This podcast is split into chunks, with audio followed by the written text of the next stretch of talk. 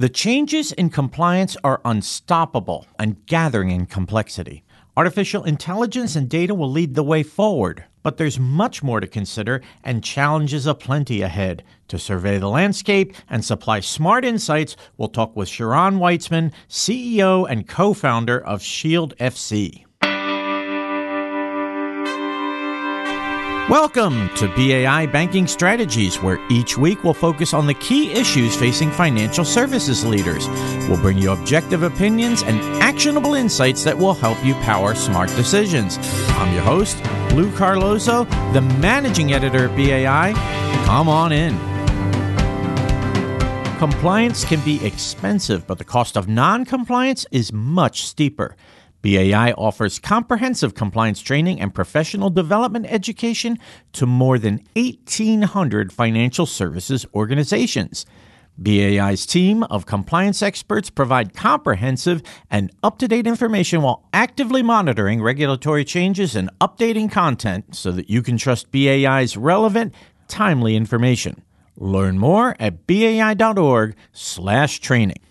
Thanks for tuning into the podcast and wonderful to have you with us. And speaking of wonderful, coming in all the way from Tel Aviv, Israel, we have Sharon Weitzman. Sharon is the CEO and co-founder of Shield FC. He has more than 15 years of technology and management experience, mainly in the financial services vertical. Sharon, welcome to the podcast. Thank you. Thank you. Great to be here.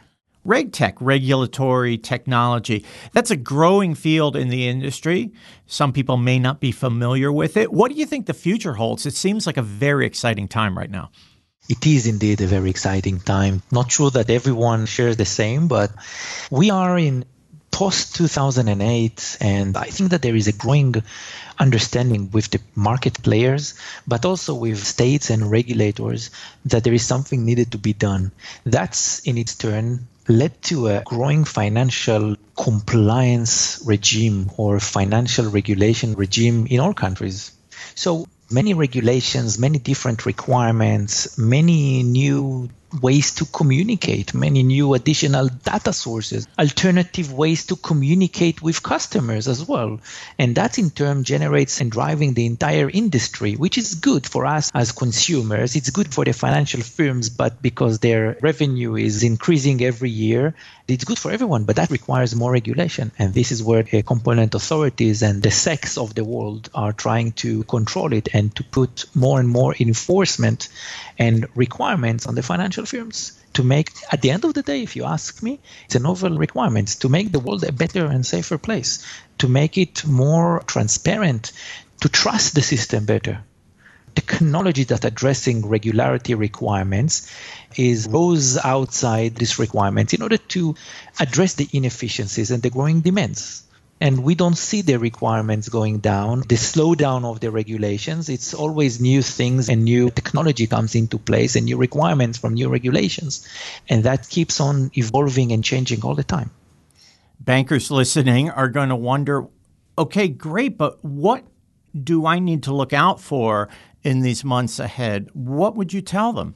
It's actually funny because I spoke with one of these top bankers in London a few weeks ago, and he told me, Shiran, they're killing us. we cannot do anything. They're killing us. And we cannot even make this transaction. And from their view, they are also right. And you know what? I I have my empathy here because whenever a major change is trying to be enforced, there are some fallbacks. Things are much harder to be implemented in things like compliance, it's almost no gray areas. We are trying to make things black or white. Doesn't matter that I'm calling you Lou and in your passport it's Lucas, or it can be several alias and it's the same person. If this is the way that you communicate, it will fade the KYC or the onboarding process. And that's from your personal experience might not the best thing to happen because then you need to continue or to ask the bank to do the transaction again and again and more and more documents and more and more requirements from you. And it's irritating and it's irritating for the banker as well because something that took him 10 minutes before and he can do it over an email now takes him several days. But it's a process and the process for making the world a better, more transparent place requires Yeah, like in the American movies, require some sacrifice. I believe that it's a journey, and in few years, the more technology that the banks will adapt, the more uh, communication between the different systems will take place. There will be less segregation of the data and more interconnectivity. And suddenly, this will be the norm. So it is change, like everything in life. It is change also for the banks and for the bankers. For the bank as well, it is an extra cost. It's a huge cost. It's not extra. It's a huge cost. Almost 20% of their operational cost is now related to that. It's incredible, right? Because banks want to have wiggle room in certain costs. Not so much here. And then you spoke about change being the constant, right? We have the GDPR where we've really seen a major impact, not just in Europe, but all over the world. What role do you see that playing in the industry, and would it be a greater role perhaps? Wow, GDPR is going to be massive. Later this year, the Europeans are going to issue the brother of GDPR, which is e privacy, addressing specifically any firm communicating with their customers or internally and all kind of questions starting to pop up about what is more important the transparency in the market the stability or my personal privacy? And who said that something need to be more important? What if i am also taking personal communications and also doing things that i'm you know maybe not proud of them from a personal perspective but they are illegal but they're also being audited and recorded and captured and being set and logged in all kind of different surveillance systems that my company or alike are providing. What then? What if I leave the company and move to the competitor? Can someone somehow get access to this data and make some use? The company that I'm leaving, let's say that it's a bank X, can I ask the bank to delete this data? And how can the bank know which data he can delete or he can zip and send it over to me, if at all? All kind of questions that are very hard to answer. But it's definitely a point that everyone will need to address. Maybe not now, but in the future, in the coming years. Banks and any financial firm will have to address this. What happens if we have a consumer asking for information? What am I about to reveal? And how am I going to reveal this? What am I allowed to transfer to another bank? Is there competitive information there? Yes or no? There is no actual answers or best practice for financial firms to handle. I think that everyone at the moment are looking for some guidance, looking their way inside the darkness a little bit or trying to find the best way to handle. The regulators, by the way, have a big role to kind of show the way, kind of a beacon. This is how you need to do things. Otherwise, it's almost like in the Brexit cases, everyone are doing all kind of things and all kind of investment, and no one knows if something will happen and what will happen and what will be the rule that need to be applied. Because if they will not do anything, and then the, the Brexit day will come, then what? You know.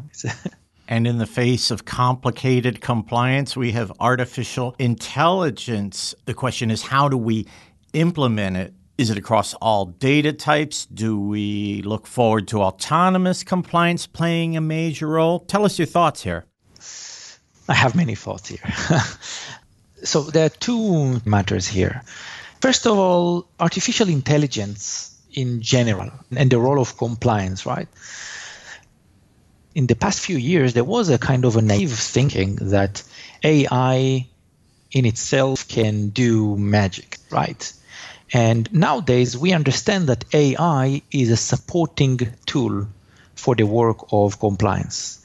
What do I mean by that? I cannot just say I have an AI platform and suddenly it does the compliance automatically and there is no need for quality of the data and there is no need for compliance officers to teach the system how to do things. That's not the case. AI, like any good statistical model, like any good algorithm, requires data and good data and enough data in order to build its models. So unless there is kind of a regulator or a sandbox environment that will pick up this domain, pick up the flag and say, hey, I'm going to provide data for uh, RegTech companies to build models for the greater good, until that, AI will slowly pick up customer by customer, and we will improve our models based on implementation. Saying that, AI is part of a wide array of capabilities, right? AI by itself doesn't understand as you understand me. It needs the good old rule based capabilities, including natural language processing and assisted machine learning can do a really good improvement in the efficiency. And that leads us to the second question, which is related more to autonomous compliance. Now, this is kind of the goal, right? I don't think that we will ever reach autonomous compliance because the human mind can always find better manipulations and ways to address things, which is, you know, it's good.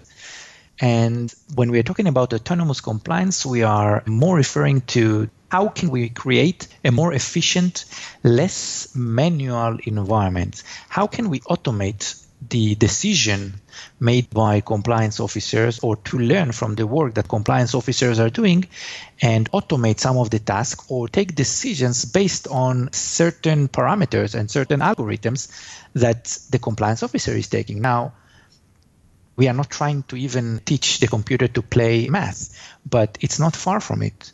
It's how do you take decisions related to risks and compliance.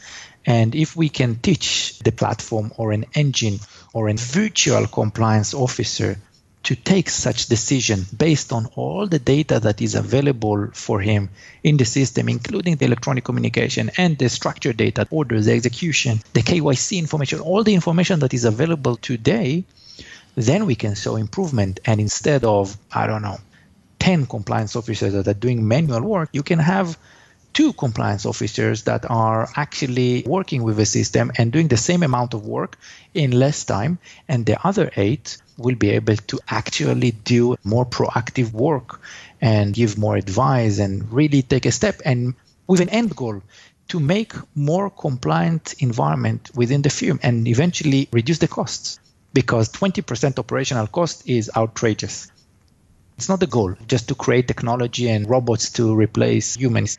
No, it's to bring efficiency.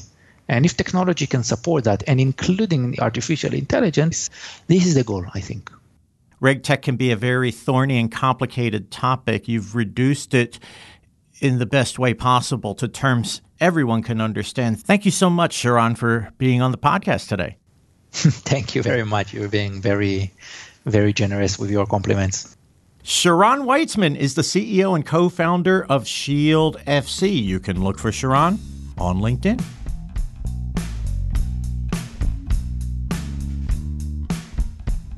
And here are three key takeaways from today's podcast. Number one, the RegTech industry, driven by U.S. markets, seeks to meet the major challenges of compliance and regulation, which include major expense and a plethora of inefficiencies.